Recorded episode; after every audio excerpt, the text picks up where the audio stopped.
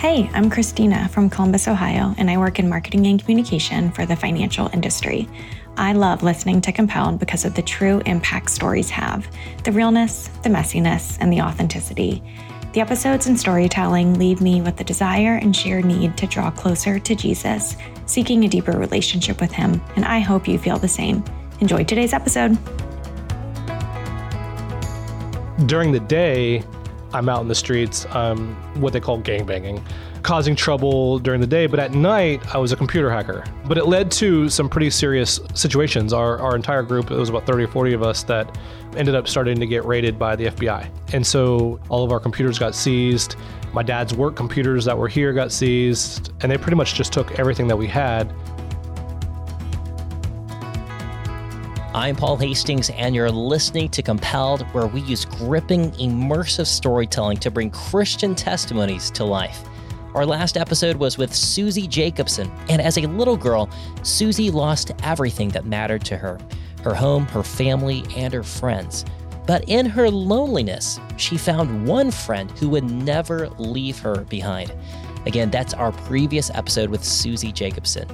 This week, our guest is Mike Felch, whose search for identity, approval, and a place to belong drove him to a life of crime, burglary, violence, and computer hacking.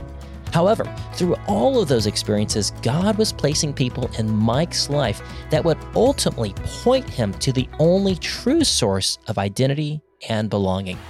So gather around, lean in, and join us for another compelling story from the kingdom of God.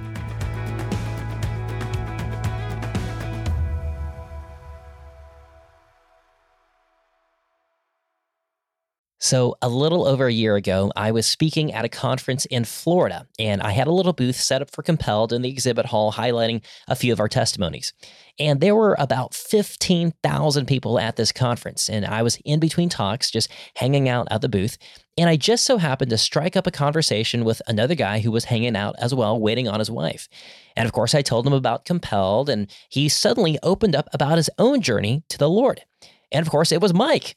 We exchanged contact info, and then that was that. Fast forward to earlier this spring. I was going to be in Florida again, and on a whim, I called the phone number that I had saved for Mike, and he answered and immediately remembered who I was. And that is how this interview came about. We met at Mike's home close to Orlando, and Mike started with some details from his childhood. Third grade is probably one of the, the earliest memories that I have.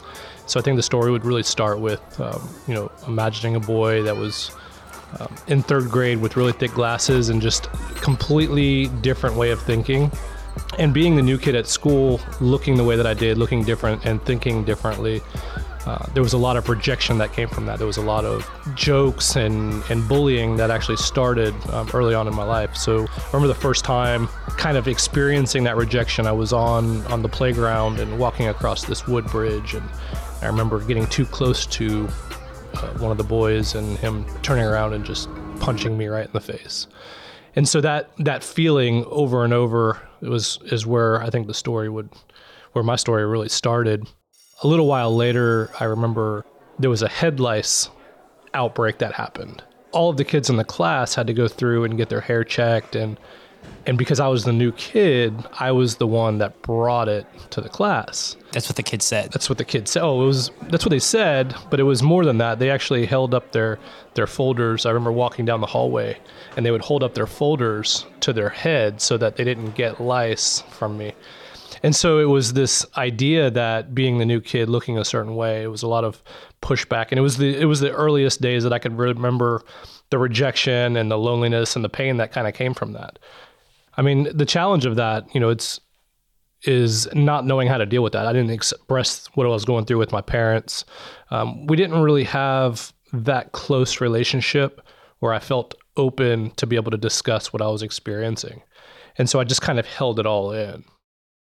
I don't think they took it as serious. They they knew that it was going on, but it was always, well, they don't mean no harm. They don't mean to be that way. I don't think they understood the seriousness of it. Um, and it's not that they wouldn't wanted to have intervened more. I think part of it was I didn't feel like I had an open relationship with them where I could share more.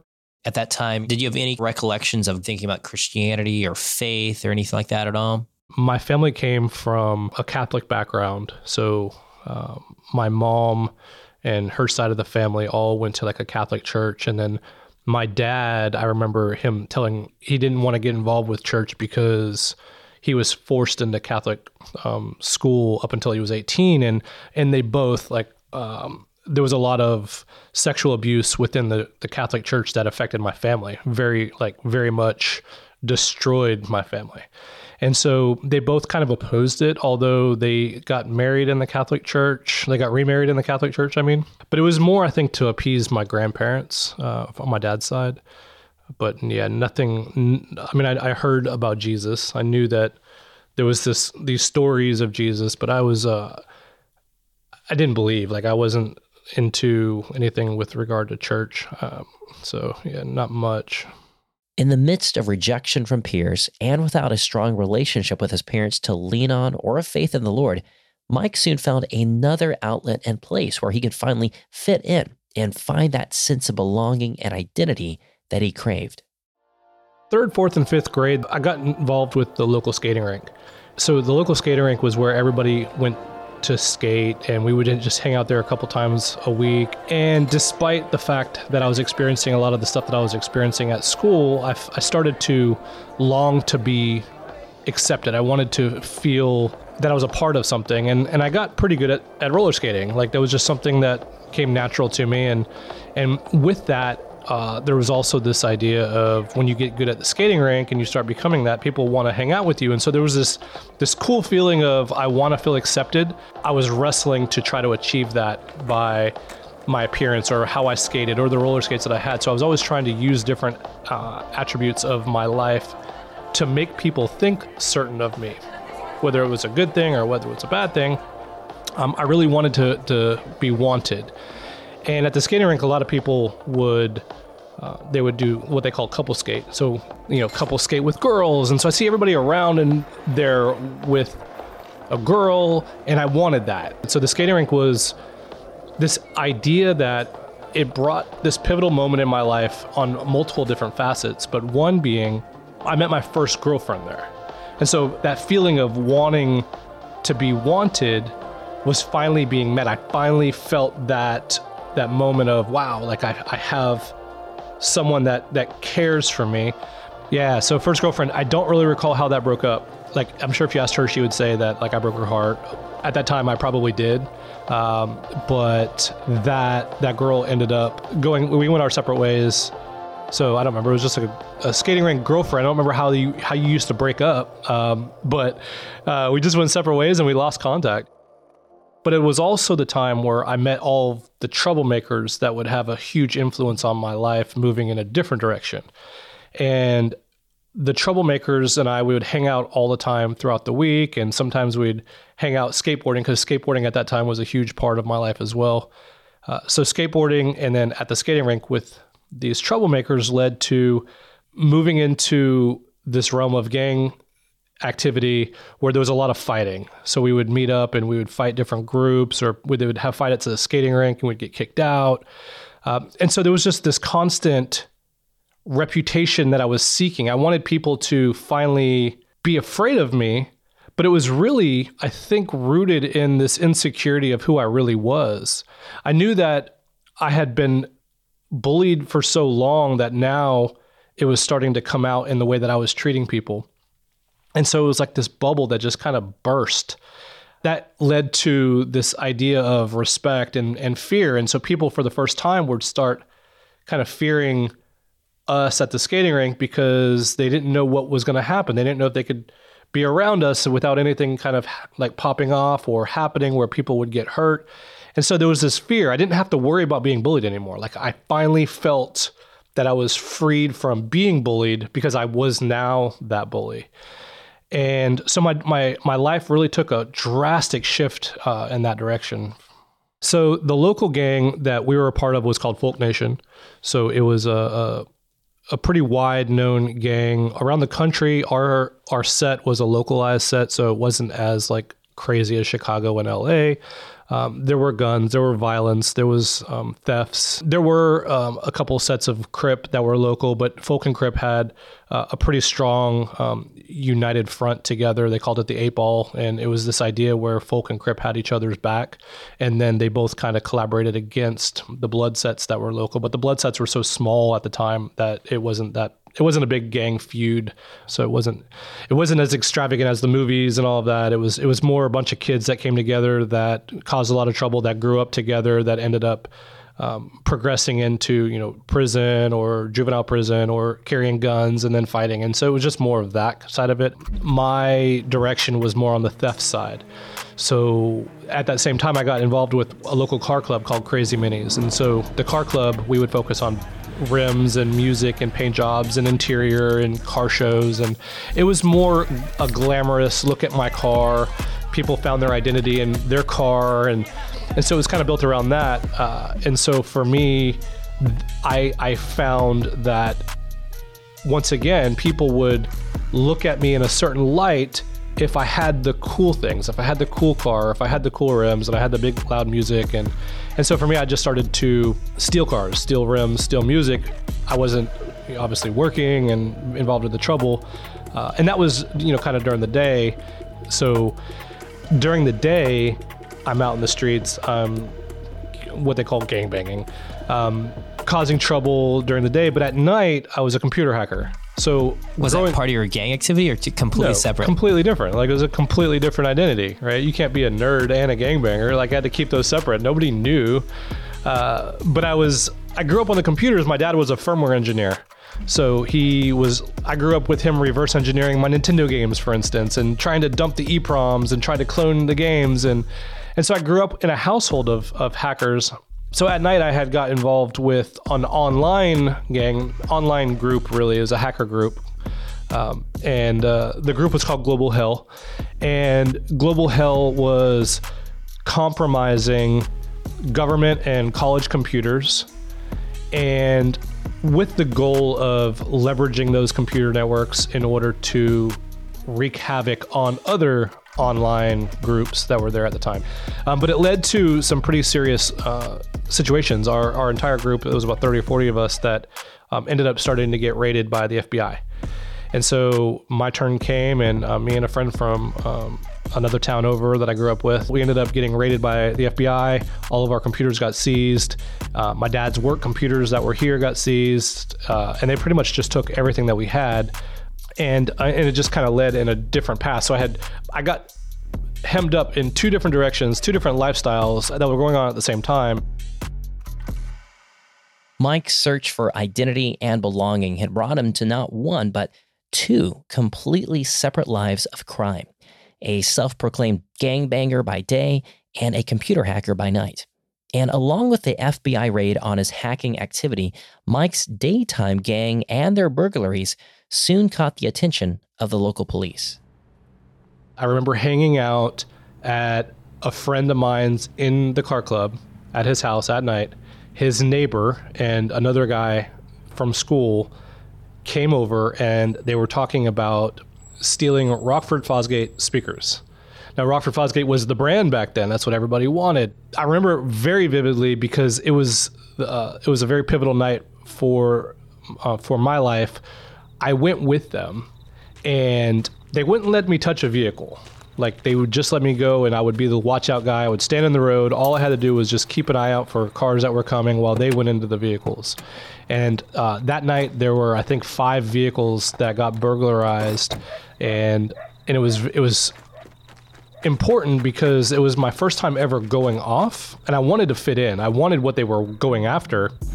And so going off with them and breaking into the vehicles Um, led to us eventually getting arrested on all of those five vehicles. That one night? That one night. And I think it might have been over two, two or three nights that week, but all of the vehicles that ended up being in that group of uh, burglaries that were committed, we ended up getting arrested for those charges. Now, I was... I was seventeen years old.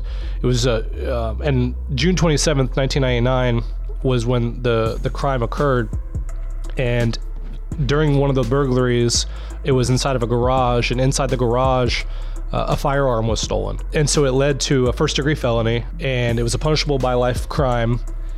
And it just so happened that our, and on July first, nineteen ninety-nine, they passed a law called ten twenty Life, use a gun and you're done. And it was this idea that they have a minimum mandatory sentence that if you get charged with this and you get found guilty of this, you have a minimum sentence that the judge has to impose no matter what. Now, it just so happens that was three days after I committed the crime, so it didn't fall under that ten twenty Life. But it was just that pivotal moment.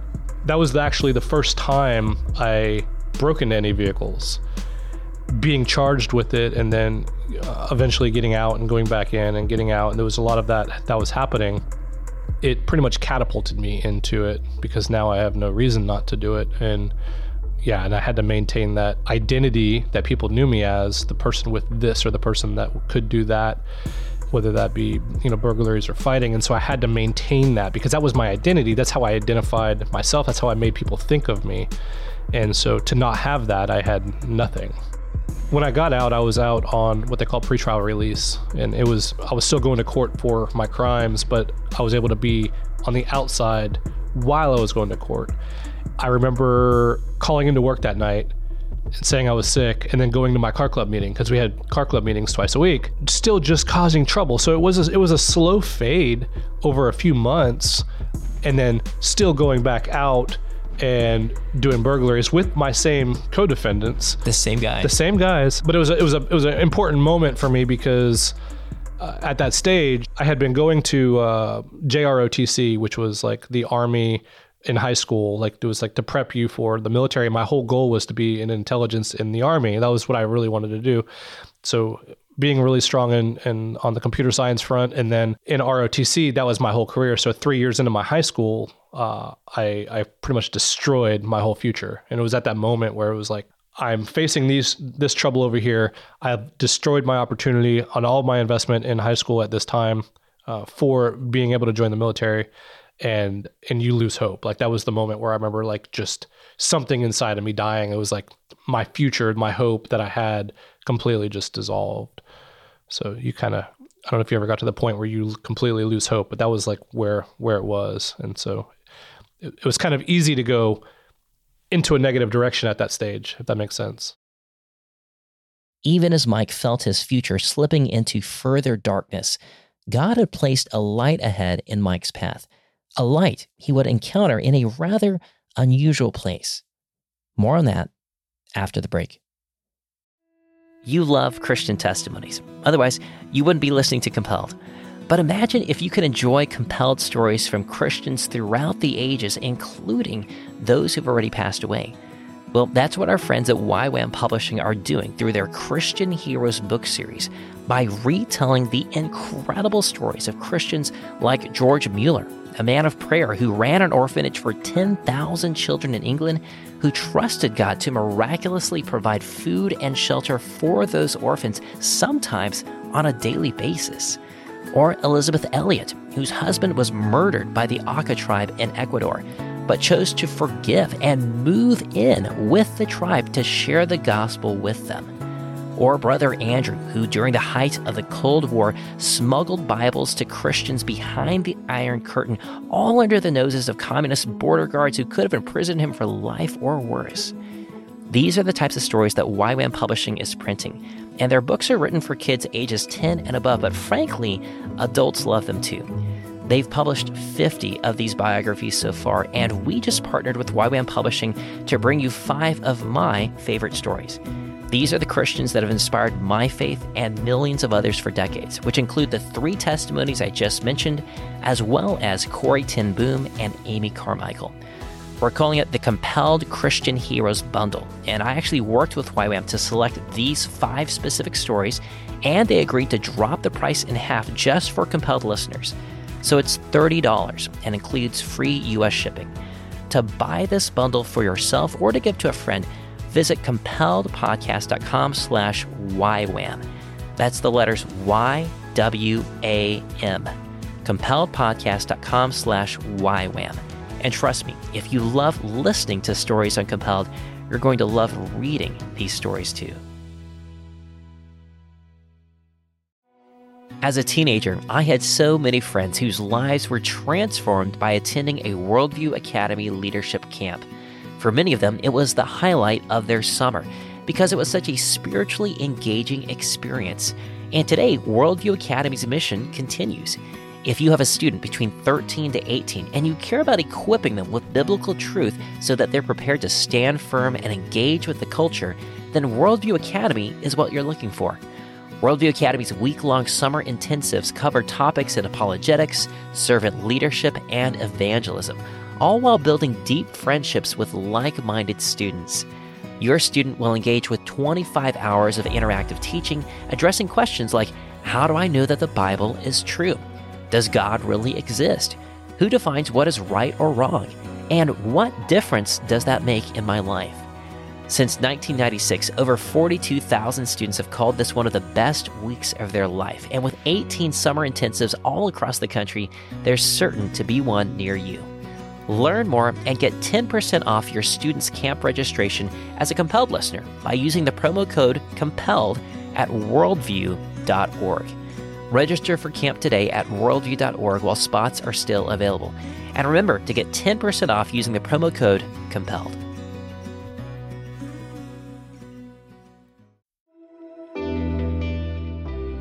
Welcome back.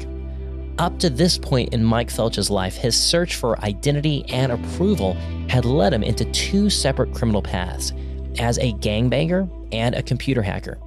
But now, with the consequences of that lifestyle catching up with him, Mike was about to be confronted by something else. So I was in and out of jail, I don't know how many times, a handful of times on the same charges. Being in and out, walking into the adult jail, not really sure what was going on. I just remember dragging my mat um, and a pillowcase full of like toilet paper and stuff into the dorm and looking around and seeing the overcrowdedness of the dorm, people sleeping on the floor underneath bunks because it was just overcrowded. There was no open rooms. And I just pulled my mat up and, and found a bunk that I was going to sleep underneath. I remember a guy named Junior coming down um, from a room that was up on the second on the second balcony and inviting me up to the church room. There was this church room upstairs. It was um, Echo Dorm Room two oh three. I mean, you're walking into a place where you can't trust anybody. Everybody's there because they've done something that violated their integrity. I mean, there's no trust that you could actually put out there. I'm already on guard because I come from uh, this lifestyle on the streets where you can't trust anybody anyway. And now I'm walking into this environment and someone approaches me. Like, there must be an alternative motive. Like, why would you want to... Like, what do I have to offer? Some toilet paper, like a pillowcase? And he would come down and he'd, he would just invite me up. He'd say, hey, we're going to have Bible study. You want to come up? You want to come up? You want to come up? And and it was always, no, no, no, I'm not getting down with that stuff. Like, at this stage in my life, I'm uh, I'm more of an agnostic. Like, I've heard about Jesus with, I was telling you earlier, with regard to the, the Catholic Church, and, and I've seen a little bit of religion from that aspect, but I... But I didn't embrace any of that. It was more, and so I don't say I was an atheist because I, I think that's a little far-fetched. Um, but I, did, I was just didn't know. Uh, and he wanted me to go up to this church room, and the church room was going to have um, they do these Bible studies uh, every day. Over time, he was persistent. He kept on asking, and then uh, they had an open, open floor, I guess I would say, um, come open where someone had left, and they had an open underneath the bunk, and they asked if I wanted to move into the room. The church room. The church room. No, I'm not going to move into the church room. Why would I move? Like, uh, but I eventually did. I ended up just kind of going up there and moving. I remember moving my, my mattress underneath the, the bunk and just kind of laying there and just, and I would just listen. And eventually, you know, hearing these Bible studies every day, I started to get involved a little bit more. And I started, he, I remember uh, his name was Tyrone. Tyrone invited me into one of the Bible studies, and I finally just kind of, just kind of joined a little bit.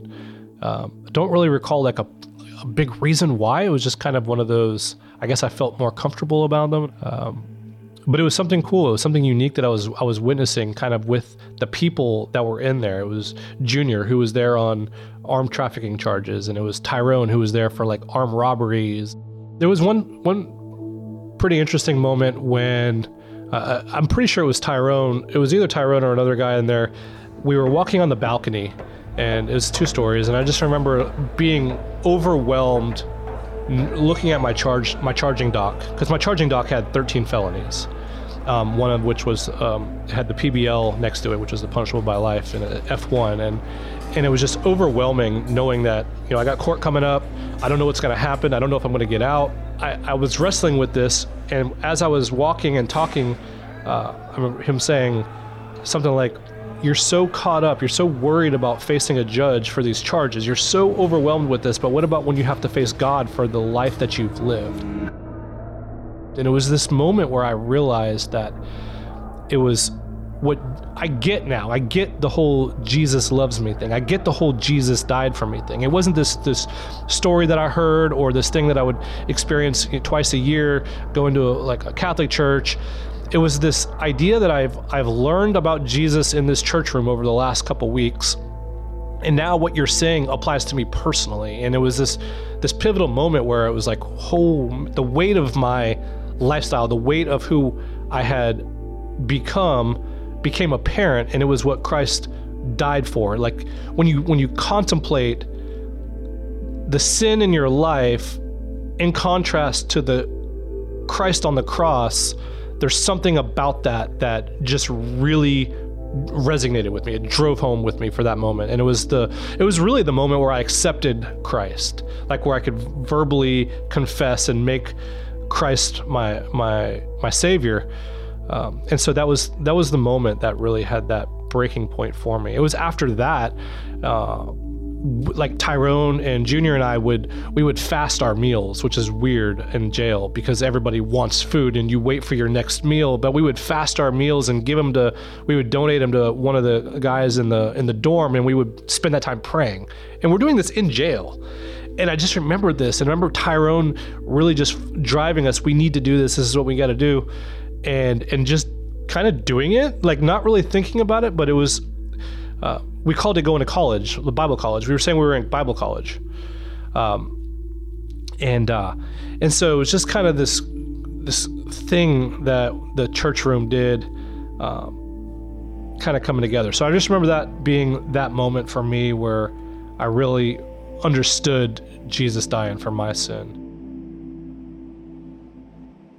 It's in this church room, locked up with other convicted felons and hearing the Bible taught by fellow prisoners, that Mike discovered that true acceptance and belonging could only be found in Jesus.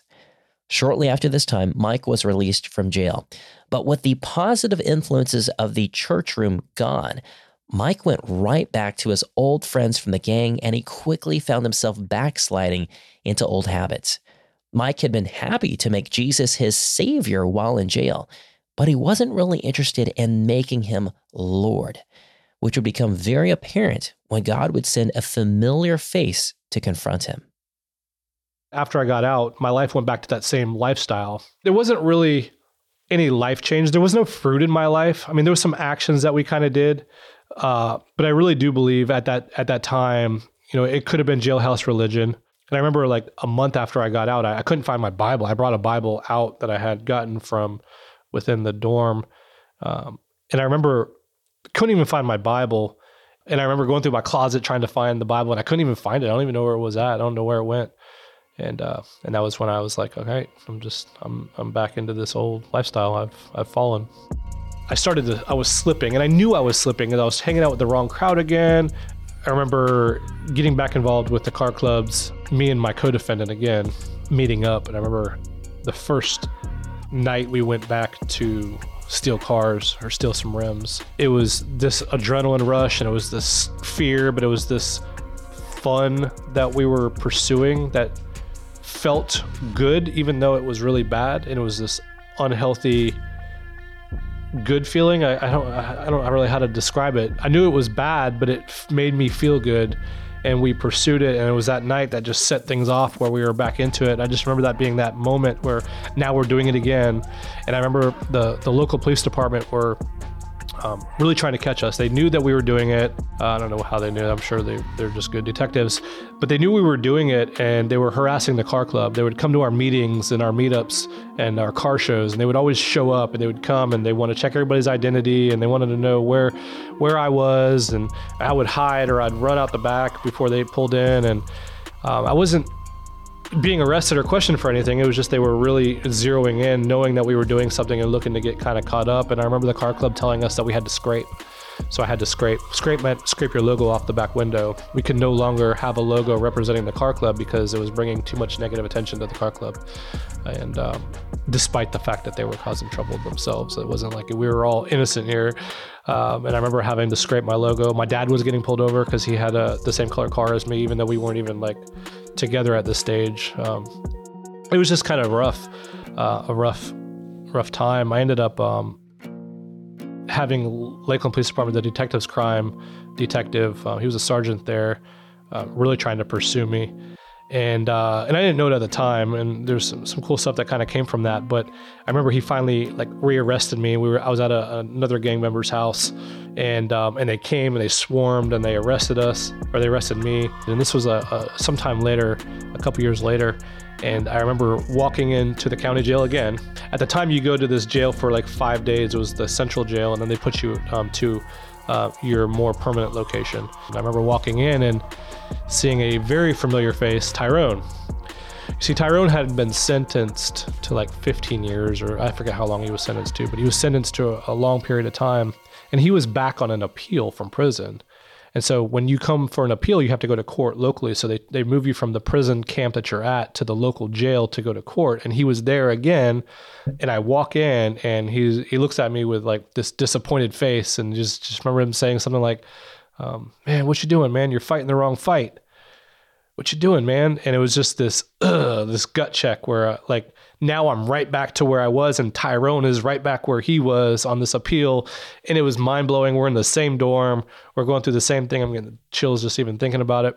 And God really used Tyrone in that time to really realign me and recalibrate me, like my life and my direction on, on God. And, um, And so I knew like it was at this stage, it was impossible for me to change on the outside um, without fully surrendering to Christ. And I remember getting out, and uh, it didn't change anything. It realigned me for that time, but it didn't change anything again. So if you would have asked me at that stage whether I was a Christian or not, um, I probably would have said yes. Uh, I think the problem was, looking back at it, there was no, there was literally no life change. There was no repentance. Um, there was no good fruit in my life that was happening. Um, I, didn't, I didn't have any healing. I wasn't walking by any sort of faith in God and trusting him as my provider. I was simply just professing just really empty words. No lordship whatsoever. He was my savior. I made him my savior, but I'd never made him my Lord. There was a complete separation there. It was still me being the Lord of my life. After Mike's next release, he wasn't really any different. He was still the same guy, and he had every intention of going right back to the same group of friends and pursuing the same lifestyle. And over the next two years, he was basically in and out multiple times for various things, but would always go back to the same set of troubled friends. And any thoughts he had had about finally following Jesus would just fall to the wayside. It was a different different type of trouble. It wasn't really gang trouble. It was just more of the the, the local drug scene. Yeah, just had some really bad experiences in that. There was some gaps there uh, where I was on the run for a while. I had warrants and they were looking for me, and I ended up getting picked up. And it's all kind of a, a wash. It's really difficult to really remember because I think there was, I want to say like maybe ten arrests for those charges total by that stage. Um, that includes like the violation of probation, because I was on probation for a while, and then I got sentenced to house arrest, and I violated house arrest. So there was a lot of these weird, you know, violation charges where they kind of bring you back in and you go back through the whole process again. My family had already kind of went their own separate ways. So my parents went through a really bad divorce earlier when I first started getting into that trouble. Around seventeen or eighteen is when they started really having a rough, rough stage. And so my... my sin with the pressures of their sin and my lifestyle and the pressures of their lifestyle, and neither of us having Jesus, really put a lot of weight of what I was going through on their marriage and really just destroyed it. So my mom and my brother and sister ended up moving off to Arizona, and my dad kind of went into the streets and was homeless for a little while and lived with, um, just lived drug house to drug house, sleeping wherever he could um, on drugs. And we lost the house, we lost the cars, we lost pretty much everything. And it put a, a lot of a burden on my, my mom to get my siblings away from the trouble. And so I obviously couldn't go with, because I was wrapped up in going to court and doing all that. So I, I was kind of left without family, and then the only friends that I have were trouble, and I had no positive influences on my life, and uh, just making really bad choice after bad choice. There was a time after I got out, my co-defendant was with me, and there was a guy from school that had previously stolen something from him, and we ended up getting into our car, my car, and, and driving down, and, and that guy was behind us. And me, trying to be big and bad, pulled off the side of the road, blocked him off so he couldn't go anywhere. We jumped out and we ran over to him. We were gonna just hurt him. My co-defendant stayed back, and so it was just me by myself with him, and he pulled out a baseball bat. I didn't have anything, and I was, by this point, I would already, I was already very aggressive, and and he turned around to run, and he swung the bat at me twice, and he shattered my elbow. My elbow was just, just blew open. My arm was bleeding everywhere. We got back in my car. I didn't live but like maybe five minutes down the road. We pull into the driveway. They they call the, the ambulance or nine one one. And so we're sitting there, and I'm holding my elbow, and they come, they take me to the hospital. And when I was sitting behind the, the curtain, they said I had a visitor. And I I didn't know who would know. This was all real time. This was all something that, like, who would know that I have a visitor? Why would I have a visitor? And Tyrone walks in. See, Tyrone won his appeal, was on the outside. Tyrone ended up driving by my house because he has like a, a lawn service or a tree service company. And he, he remembered where I told him I lived, and he saw the ambulances there. He had stopped by to find out what went on, and then saw that I was in the hospital, and then came to Bartow and then walked in. I don't really recall what he was. I don't even remember the, the moment. I just remember him walking in and, and us talking, and he's probably disappointed again, but he was probably smiling, because if I know Tyrone, he's always, always upbeat, always encouraging, always uh, not not condemning for what I was doing, but always trying to lift me out of that. Tyrone's random appearance by his hospital bedside shook up Mike, but it still wasn't enough to dissuade him from the path that he was on.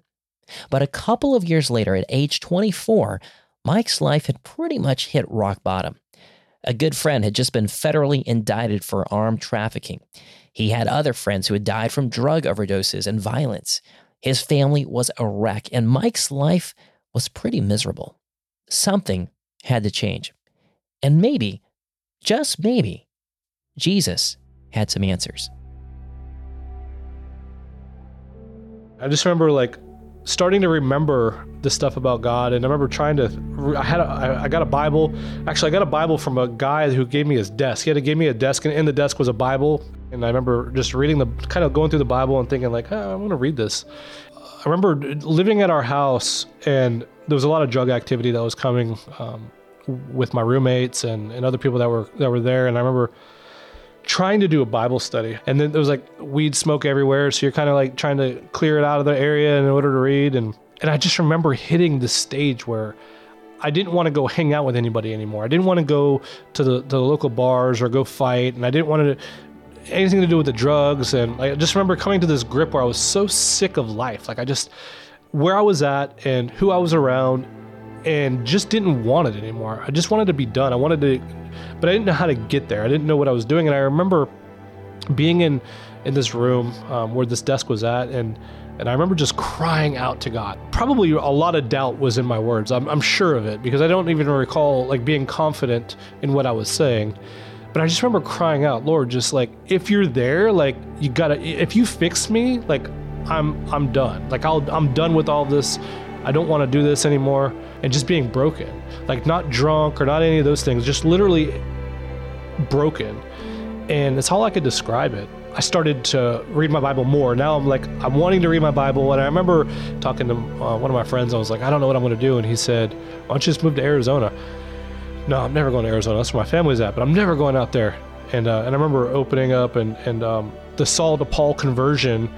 I remember that story, just reading it and going into the desert and leaving what you have behind, and, and him being blinded and being let out. And I felt like, yeah, you know what? Maybe this is what I need to do. Maybe I need to go to the desert. Maybe I need to go to Arizona. And, and it was just this, this super cool moment where I felt like finally I have like, maybe I have some direction. Maybe this is where I need to do. I don't know if it was really God. I, looking back, I know it was God, but at the time, I don't really, I'm not processing it as like the Lord speaking to me. It was just this more kind of unique situation. I ended up going out to Arizona, and it just, it changed everything.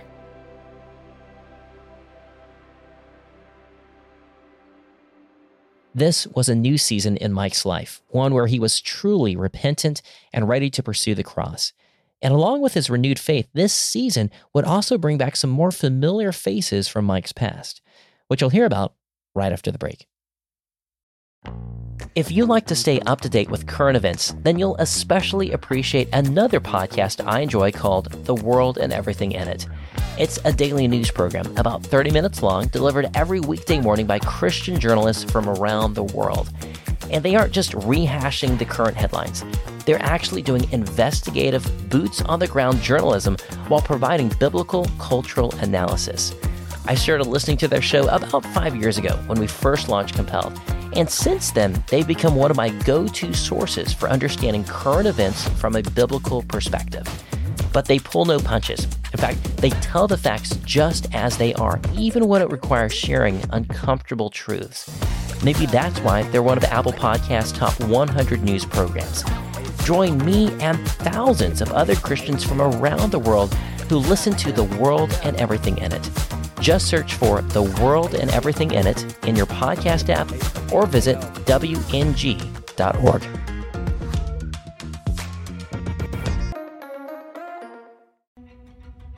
Have you ever wondered why traditional math curriculums seem like they have a one-size-fits-all approach? Well, that's because they do. The curriculum writers are making assumptions about how quickly your child is progressing, even if your child is actually struggling with a concept, which, if left unchecked, can become a major hurdle to learning and hurt their confidence.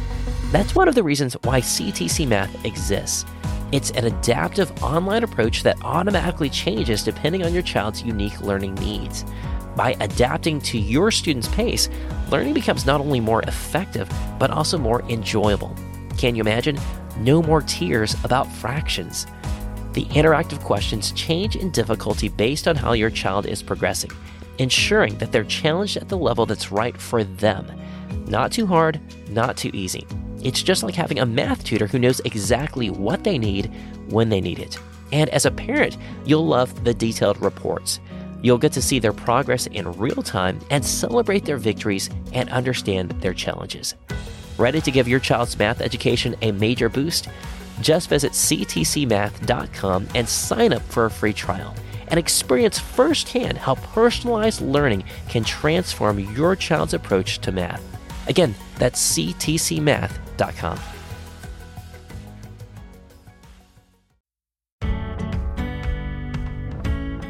Welcome back to Compelled. Mike Felch was now fully committed to his relationship with Christ. Jesus wasn't just his Savior, he was also his Lord. In November of two thousand five, Mike left his old friends in Florida and moved to Phoenix, Arizona. His mom was there, along with some other family members, but for the most part, he didn't really know anyone else there. But Mike began to see God replace his old, unhealthy relationships with new friends and new community. And through these relationships, Mike began to develop his true identity in Christ and a sense of belonging in God's family. So I'm out there, I get plugged in at the local technology company that most of my family that's out there worked at. And so it was the first time my career started to get like going and redeemed, like my skill sets were finally being put to use in like a normal environment, like a corporation. And I remember uh, being invited to this church event that was not too far from where I was at by someone on, on MySpace. And it was this um, this church that started out of an A S U ministry. It was all people my age, so it was super cool. And it was this unique environment. I'd never been to a church like that, and it was just getting connected with them. And they were all mostly like pastors' kids, so really good people, genuinely loving each other, never like stolen anything in their life, lived a really good quality life. And then you got me coming into this, where it's like I'm leaving all of this baggage and leaving all this stuff behind, and I'm getting out there. I, I still wore like baggy clothes and I had gold teeth, and, and they didn't know what to do with me. They just loved me. Like they invited me and they started discipling us like twice a week. We would meet with them.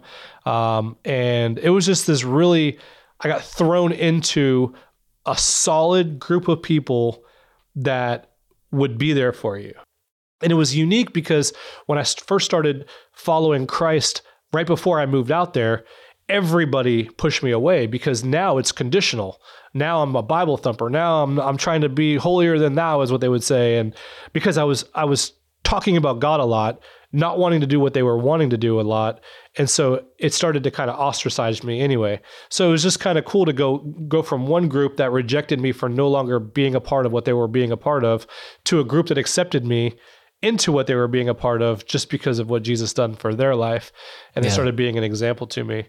And the Lord just consumed me. Like my old ways were broken. I was being transformed.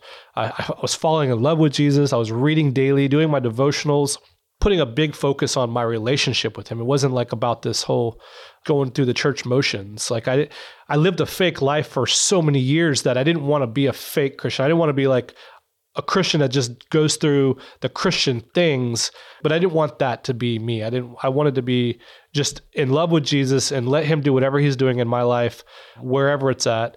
In that group, like there was a, like a lot of people that we were hanging out with at, at the church, and they were, they were married though. Right. So you had the pastor and his wife, and then their children were married, and they were, he was like the assistant pastor. And um, we had a couple other couples there that were either dating and about to get married or were already married. And it was like, once again, me, like I'm here. And so um, I'm wanting that. I'm wanting the, I'm wanting all that the Lord has. And, and I'm, you know, just wanting to see what he has for me. Does he have anything for me?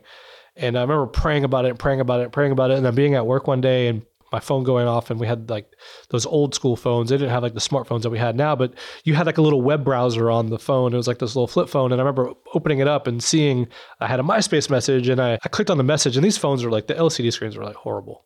And I could make out a picture, and I knew who it was. I could recognize it. And I was like blood rushing and urgency. Like I want to, I want to open the message, but then like, I'm also kind of scared to open the message. Like I don't, I don't know. It was just this weird mixed emotion that I, I remember feeling, and uh, and I knew who it was, and I and I clicked on it, and I opened it up, and it was this girl from Florida uh, that that I had known from a long time ago, and we so we started talking, and and um, and the girl I recognized. I had tried to find her um, previously, like two or three different times, and I'm pretty savvy with computers, yet I couldn't even find her.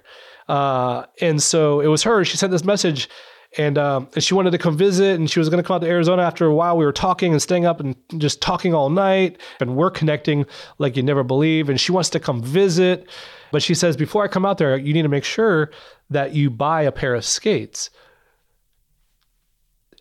Every time, dude. Well, uh, it was my first girlfriend, Angela, from the skating rink that I had, that I had, finally felt acceptance from early on in my life. It was her. In a crazy twist, Mike's first girlfriend from the skating rink we heard about at the beginning of the episode was reaching out to him at the very moment when he was asking God about the future and marriage and what that might mean. But was this from God, or was this a temptation from his past trying to draw him back to his old life? Mike wasn't sure, but he was sure hopeful. I encouraged her to get back involved with church. So she started going to church, and she was going through some rough times of her own. She was, her story was playing out. So she starts going to this church, and she gets baptized, and she's reading on her own daily. And you're starting to see the fruit of like a relationship with God brewing in her life. And I'm on guard, right? Because I don't want, like, we got to be careful now. Like we're living two separate lives and with the Lord, and we got to be careful. So she comes out there. She ends up staying with my brother and his wife. Got to set up boundaries, set up the boundaries. And so I bought some skates. She came out. We went skating. We just, we kicked it off. And then she ended up moving out there.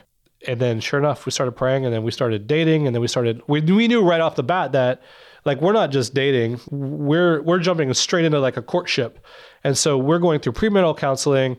We want to prepare, because I'm bringing baggage. I'm bringing a lot of baggage. She has her own, you know, baggage that nowhere near what I'm bringing in, but that led to um, an interesting start. Praise God for the premarital counseling, because coming from my background, some of the biggest hangups that I had that I had to get rid of was my anger. Still very much, you know, I'm following the Lord, I'm on fire, but I still, it's a constant redemption as I'm going through life. And while I'm saved, the Lord is continually transforming me and realizing just how far from him I really am, that we all really are, that we have to pursue that. Yeah, so we kicked it off, and then we didn't waste no time. Like, we got married that same year, and I introduced a lot of just trouble into the marriage, very selfish, not knowing how to be selfless, not knowing how to have a relationship and think about the other person. It was still all about me.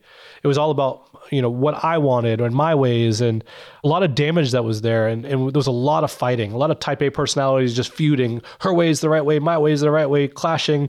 My unresolved anger issues and not getting the healing still that I'm needing. I'm still walking through the healing. There's a lot of that that was still still very present for the for years in our marriage, and her wanting to deal with the problems. Like, she's a problem solver. She want, when there's a problem, we got to fix that now, here and now.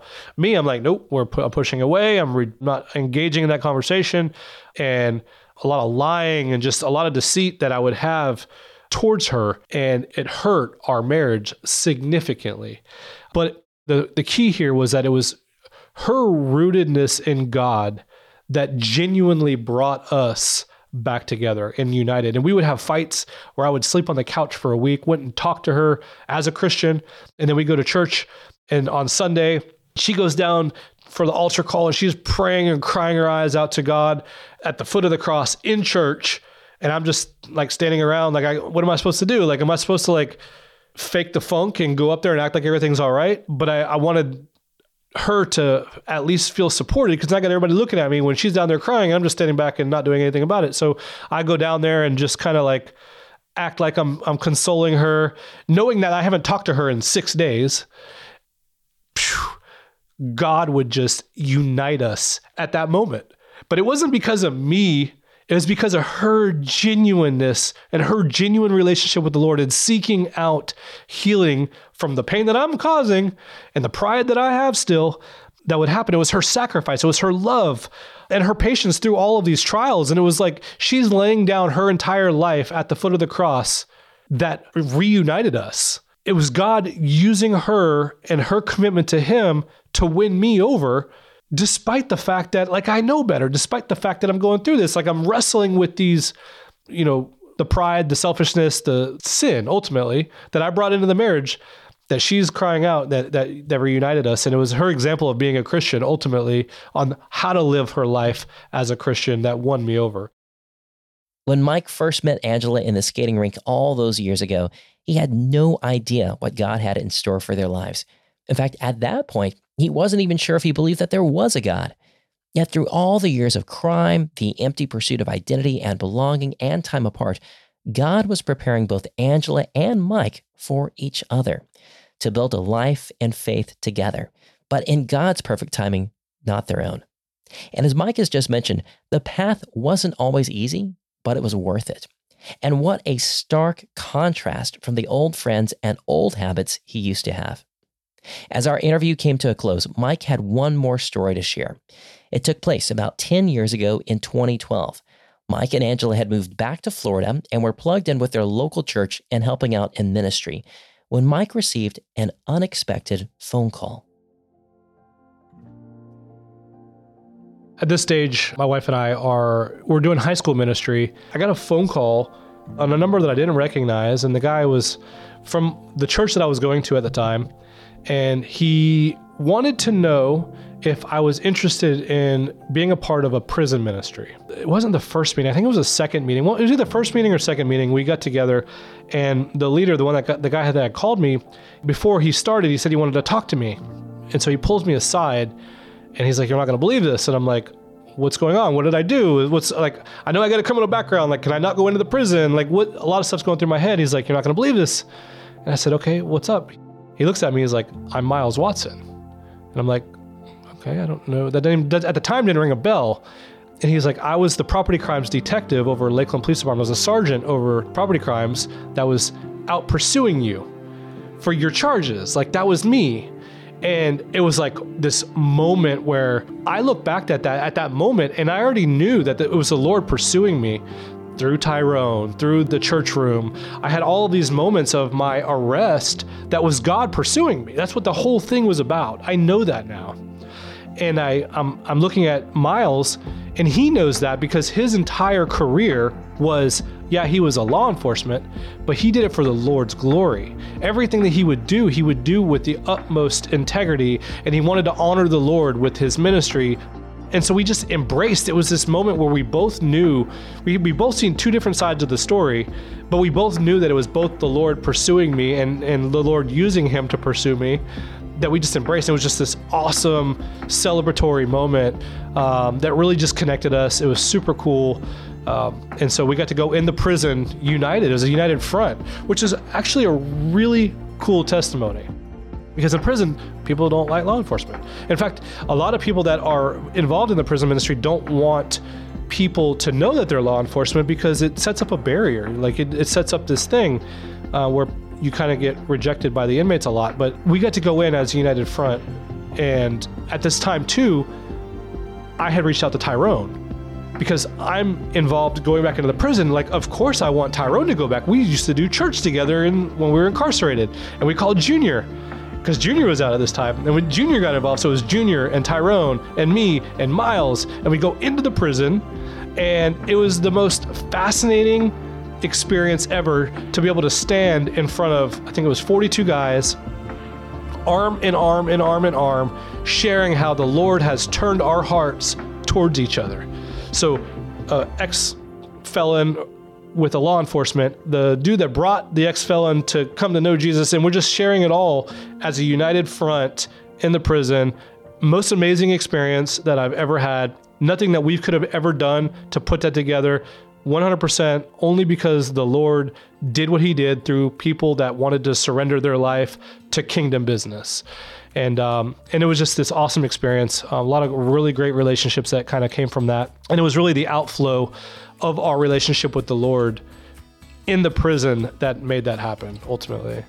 I appreciate you um, making the time to share this story, what God's been doing in your life. I'm eager to see how the Lord continues to use in your story. Yeah, yeah, no, thanks for, I mean, you're doing the Lord's work, man.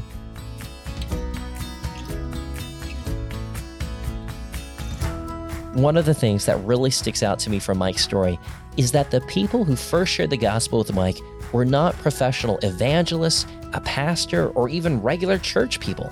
It was his fellow jail inmates.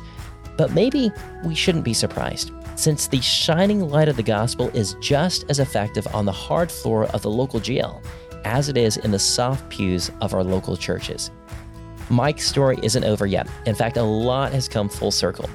Mike is now a highly sought-after computer penetration tester, which basically means that he's a computer hacker, but for the good guys. And among other things, he's had the opportunity to train law enforcement, the military, and even the Navy SEALs about information security, and was even invited by the Department of Defense to hack the Pentagon. But one of the things that makes Mike the most excited is using his platform as an information security researcher to share the gospel with fellow computer nerds. And in case you were wondering, Mike's dad is no longer homeless. In fact, he just came to know the Lord a couple years ago and is on fire for Jesus. And actually, he works alongside Mike in the computer security industry. And in a crazy twist, the governor of Florida actually pardoned Mike from his crimes last summer, and Mike is no longer an ex-felon. His slate has been wiped clean. In fact, in the state's eyes, it's as though he never committed a crime in the first place. And uh, there's a serious parallel with the gospel right there, isn't there? If you'd like to engage further with Mike, then head over to our show notes at compelled podcast dot com, and we'll include links to Mike's website and Twitter account.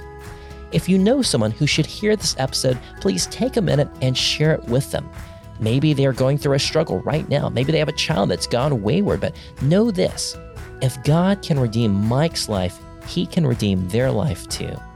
And by the way, wasn't it cool in Mike's story how God kept on sending this one inmate, Tyrone, in the most random moments and contexts to continue convicting and prodding Mike away from his old path of sin? Well, there's actually more to that story, and in fact, the same day that I interviewed Mike, I also interviewed Tyrone, and we will be releasing Tyrone's testimony in our very next episode. And if you stick around to the end of our credits, you can actually hear a sneak peek from that story. But here's a quick synopsis. From childhood, Tyrone was a habitual thief. If he wanted something and didn't have it, he would just take it. And eventually, as an adult, Tyrone was sentenced to prison for multiple armed robberies. But as Tyrone was groping through the darkest moments of his life, there appeared a spark of hope. So just stay tuned to the end of the credits to hear that sneak peek. If you'd like to help create more stories just like today's, then please join Compelled as a one-time or monthly supporter. And as our way of thanks, monthly supporters get access to each of our episodes one week early. Get started at compelled podcast dot com and click donate. Today's episode was edited by Will Jackson, story editing by Nathan Webster, sound engineering by Zach Fowler, and our associate producer is my beautiful wife, Sarah Hastings. I'm your host, Paul Hastings, and you've been listening to Compelled. We'll be back with another compelling story two weeks from now. We'll see you then.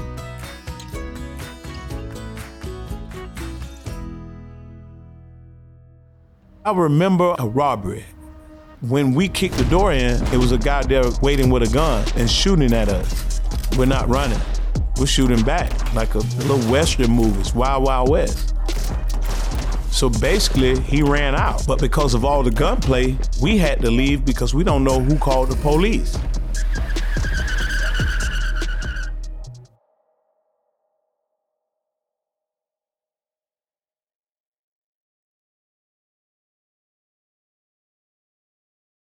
One last thing before I go. If you'd like to meet up this year in twenty twenty-four, I will actually be on the road for a few events, either speaking or exhibiting at some conferences.